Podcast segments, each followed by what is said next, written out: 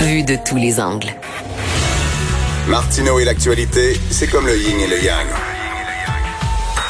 Impossible de dissocier.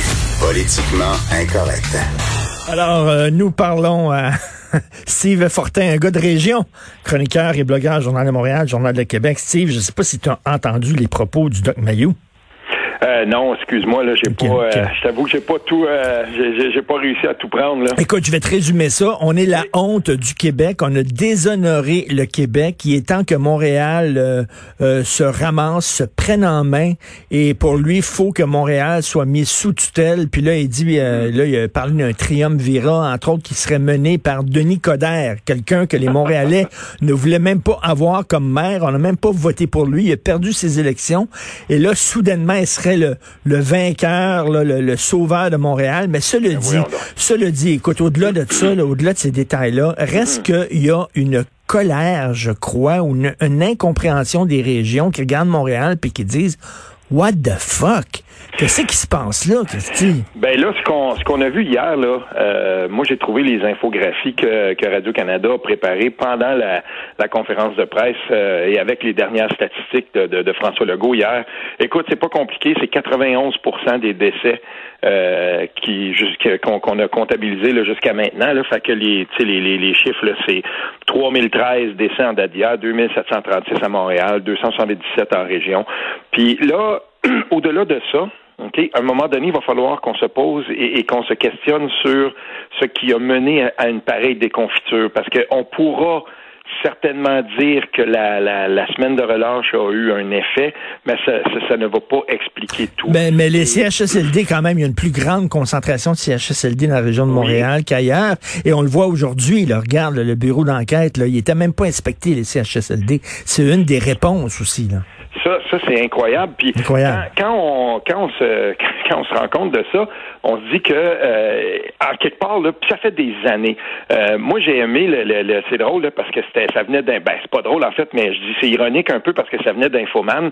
Il y a quelques jours de ça, peut-être une semaine, il a publié euh, une espèce de, de, de, de petit vidéo qui dure une minute.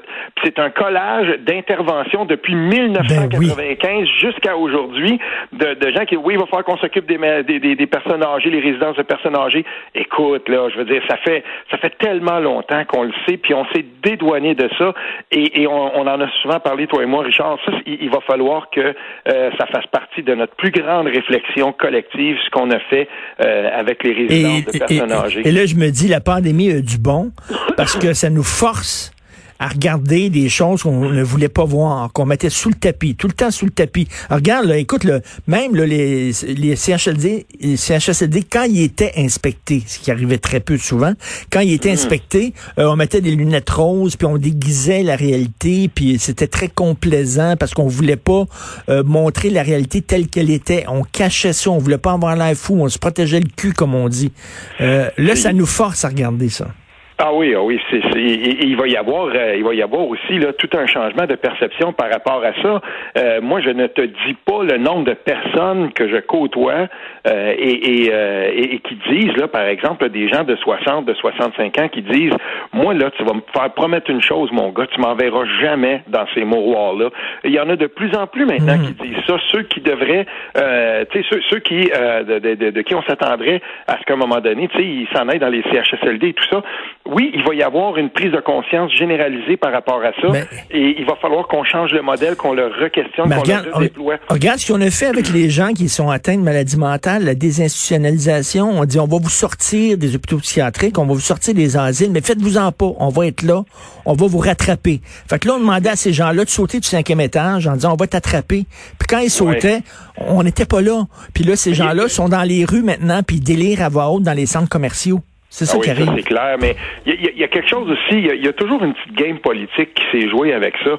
Puis, tu sais, moi, je regarde la semaine passée, euh, les, gens de... Puis l'idée, l'idée était bonne, là. Je veux dire, la, sortie de Québec solidaire par rapport à ce qu'on, tu sais, on, le, le, retour des soins à domicile et tout ça. Puis l'idée était très bonne. Mais Régent Hébert, là, qui a déjà été ministre de la Santé, puis qui était avec le PQ à l'époque, là, et il y a plusieurs personnes au PQ qui, qui, ont dit, écoutez, attention, là, ils ont sorti des, des, euh, des, des données puis des articles de, de, de 2013 2013, quand le, Parti québécois cherchait des appuis justement pour pour, pour mousser ça, pour mousser cette proposition-là. Et, ce que et ce vers quoi tend Québec solidaire à ce moment, puis ce dont on parlait la semaine passée, mais pourtant, eux, ils votaient contre à ce moment-là, parce qu'en 2013, on a fait bien attention de pas trop donner, de, de pas trop souffler dans la voile du PQ, même s'il y avait des propositions qui étaient intéressantes, parce que politiquement, ça pouvait nuire aussi à la gauche. Puis il y a toujours eu des gains politiques qui se sont joués au-delà des intérêts primordiaux euh, des, des, des, des, personnes âgées au Québec. Puis quand c'était le temps de procéder euh, à, à, une grande réforme, par exemple, à déployer toutes les ressources qu'il fallait pour que le plus de gens possible demeurent dans le milieu familial ou en tout cas dans leur milieu, ben c'était toujours plus facile de revenir en arrière puis de dire ben on a une structure en place puis on va bonifier ça puis on va continuer à construire des maisons et, et, des, des, ressources pour personnes âgées qu'on va euh, aller placer mmh. justement où on va aller les placer. Mais c'était pas ça qu'il fallait faire. Et il n'y a jamais eu personne qui a eu le courage de vraiment investir et de faire le virage vers. Ça se peut-tu, ça se peut-tu, parce que j'essaie de voir, d'expliquer comment ça se fait que Montréal est rendu si bas, parce qu'on le voit, c'est la cinquième pire ville au monde. Euh, ça se peut-tu, une idée qui me passe en tête comme ça, euh, Steve. Euh, les problèmes de CHSLD, c'est surtout des problèmes qui touchent Montréal. On a eu pendant longtemps un gouvernement libéral. Le gouvernement libéral n'avait pas à cruiser les électeurs de Montréal. C'était un électeur, c'était un électorat qui leur était acquis à cause des anglophones, à cause des allophones. Donc, ils ont comme abandonné, ils se sont pas intéressés à Montréal. Est-ce possible? Hmm, il y a une chose, il y a une chose, faut pas oublier une chose, euh, Richard, c'est que les personnes qui étaient à l'intérieur des CHSLD, c'est pas eux qui voyagent.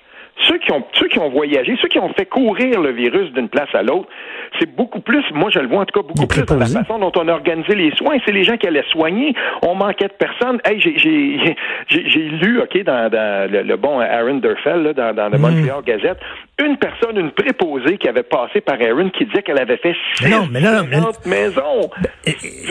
comment, comment elle avait fait une maison? Différents CHSLD. Je veux dire, imagine-toi, cette personne-là était dans le foyer. À ce moment-là, déjà, les gens savaient, écoute, ça roule pas, ça, ça, non, non, mais l'histoire, l'histoire que le journal a sorti hier, la préposée, l'infirmière auxiliaire de ah Aaron, la pire, la pire place au Québec, la pire, attends, la pire place au Canada, qui voulait se faire tester avant d'aller dans un autre CHSLD parce qu'elle était vigilante, elle était prudente. Et ils ont dit non, t'as pas besoin d'être testé, t'as pas de symptômes tabarnane était à pire place au Canada. C'est exactement ça. Et, là, moi, imagine-toi là que cette dame-là a fallu qu'elle mente pour finalement avoir un diagnostic puis se faire dire oui, ok, t'es positive. Ben, c'est quoi? C'est exactement là qu'on a failli le plus. Et, moi, je suis certain que quand on va faire l'analyse de ça, quand on va essayer de comprendre les tenants et aboutissants de ça, la façon dont on a organisé notre système de santé et cette espèce de grande pyramide digne d'Astérix et Obélix, là, le, le, le, le hmm. laisser passer à 38, là, ben c'est exactement ça probablement qui va avoir coûté des vies, parce que c'est il y a, y a quelque chose de absolument hallucinant de penser qu'une personne pouvait partir de ce foyer-là, de ce gros foyer épidémique, euh, où il y avait l'épidémie, puis aller travailler ailleurs, puis ça, se passait, puis il n'y avait pas de problème. Mais c'est là que, c'est, que, ça a probablement, que ça a probablement chié complètement dans, dans, ce système-là. C'est parce que, écoute, on a un système, un, État, un, ministère de la Santé qui est tellement énorme là, que la, la tête voit pas les pieds. Ben, et, souvenons-nous, il, y a, il me semble que c'était en Estrie, là, euh, les gens qui, euh, il y a comme toute une équipe là, dans un CHSLD qui ont dit, bon, ben nous, on se coupe de notre famille pendant 30 jours, on, va dormir là, on ne sortira pas, il y a personne. Puis ça, ils, sont arrivés au bout, puis on apprenait ça là, il y a quelques jours. Eux, ils sont arrivés au bout de ça, puis après 30, 40 jours, ben il y avait aucun, il y avait aucun cas et tout ça. Ben c'est sûr, parce qu'ils avaient respecté tous les paramètres les plus stricts, c'est-à-dire on s'occupe des gens, on ne part pas, on ne s'expose pas au virus. Ben à ce moment-là, ils rentrent pas. Et, je comprends là, que c'est difficile de trouver toutes les ressources, puis que dans ce système-là, ben, quand il y a des gens qui tombent, là, il faut les remplacer, puis tout ça. Mais n'en demeure pas moins que plus on a fait voyager les gens à travers les ressources, à travers les hôpitaux, euh, d'une zone froide à une zone, une zone chaude, ben on, on, a fait courir le virus et c'est ça qui s'est passé à Montréal parce que c'est une cascade qui va très très vite.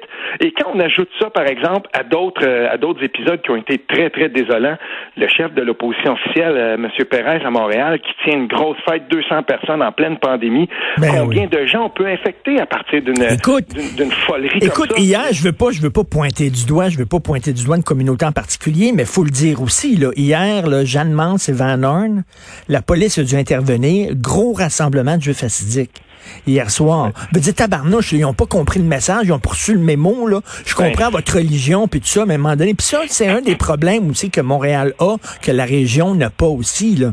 Tu sais, c'est comme, euh, on a des communautés religieuses ici qui, à un moment donné, mettent leur foi euh, devant la science. Ben, ou, en tout cas aussi la difficulté, ça, j'ai lu quelque chose qui m'a qui m'a sidéré dans la presse il y a quelques jours où on disait bon ben c'est ça, là, c'est, on est à 48 de de, de, de, de, francophones, 52 de, d'anglophones allophones à Montréal, et puis il, y a, il, disait qu'il y avait à peu près 18 des gens à Montréal qui comprenaient ni le français ni l'anglais, ou en tout cas c'était pas leur langue d'usage. Ben puis là, ben il disait oui, mais on n'est pas capable de se rendre à ces gens-là, puis on n'est pas, euh, on, fait pas assez d'efforts pour euh, pour être capable de, leur, de, communiquer avec eux et tout ça.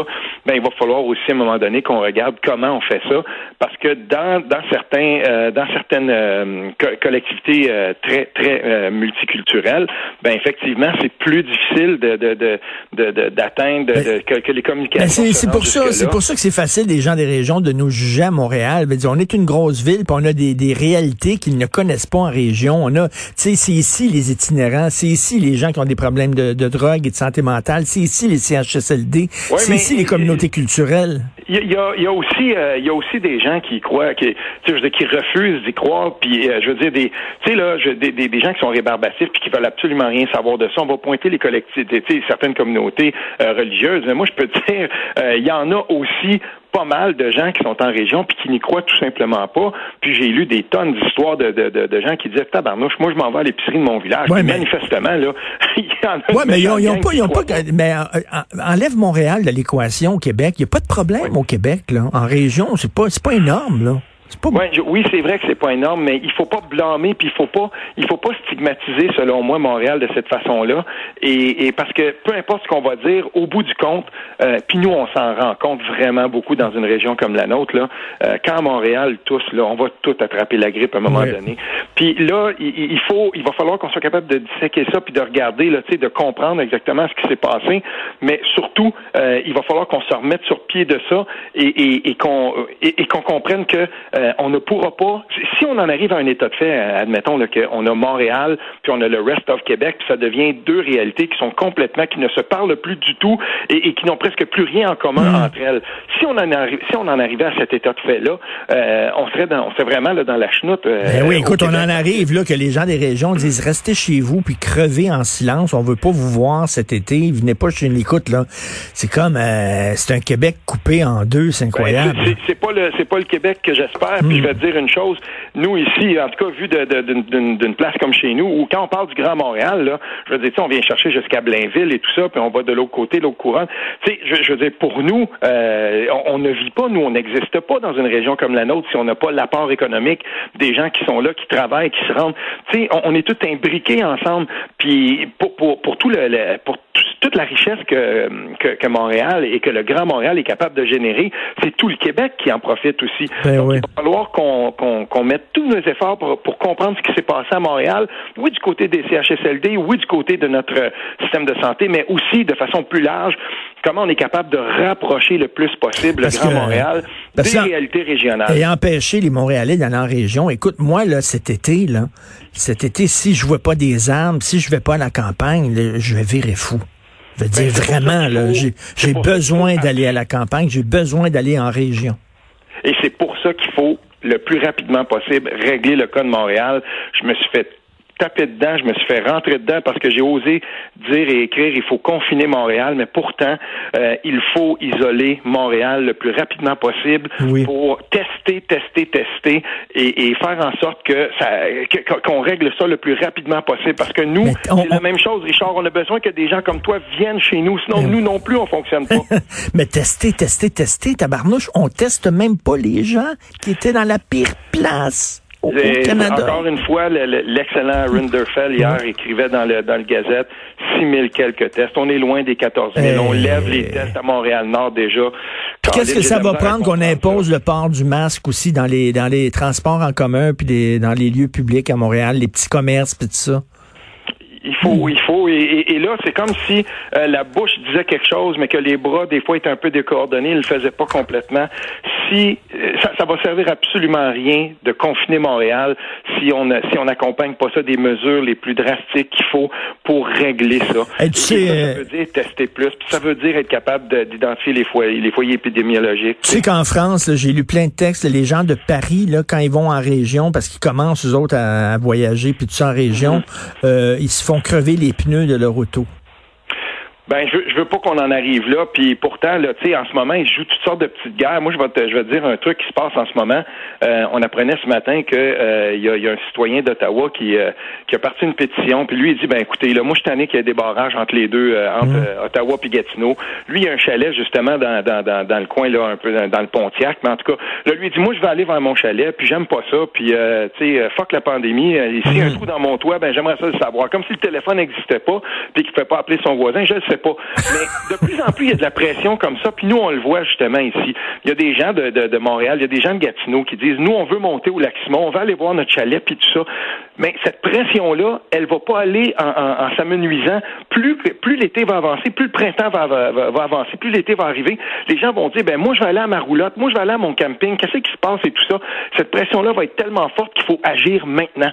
Et c'est pour ça qu'il faut confiner Montréal, qu'il faut régler ce problème-là le plus, le plus rapidement possible. Parce que sinon, si on met pas des mesures drastiques, par exemple, pour empêcher la circulation, les gens vont y aller pareil. Puis là, ben, on va étendre les foyers épidémiologiques. Tout à. Tout à fait, tout à fait, tout à fait d'accord avec toi. Mais en attendant, il faut danser. Wouh! on danse, on danse en attendant. Merci beaucoup, Steve.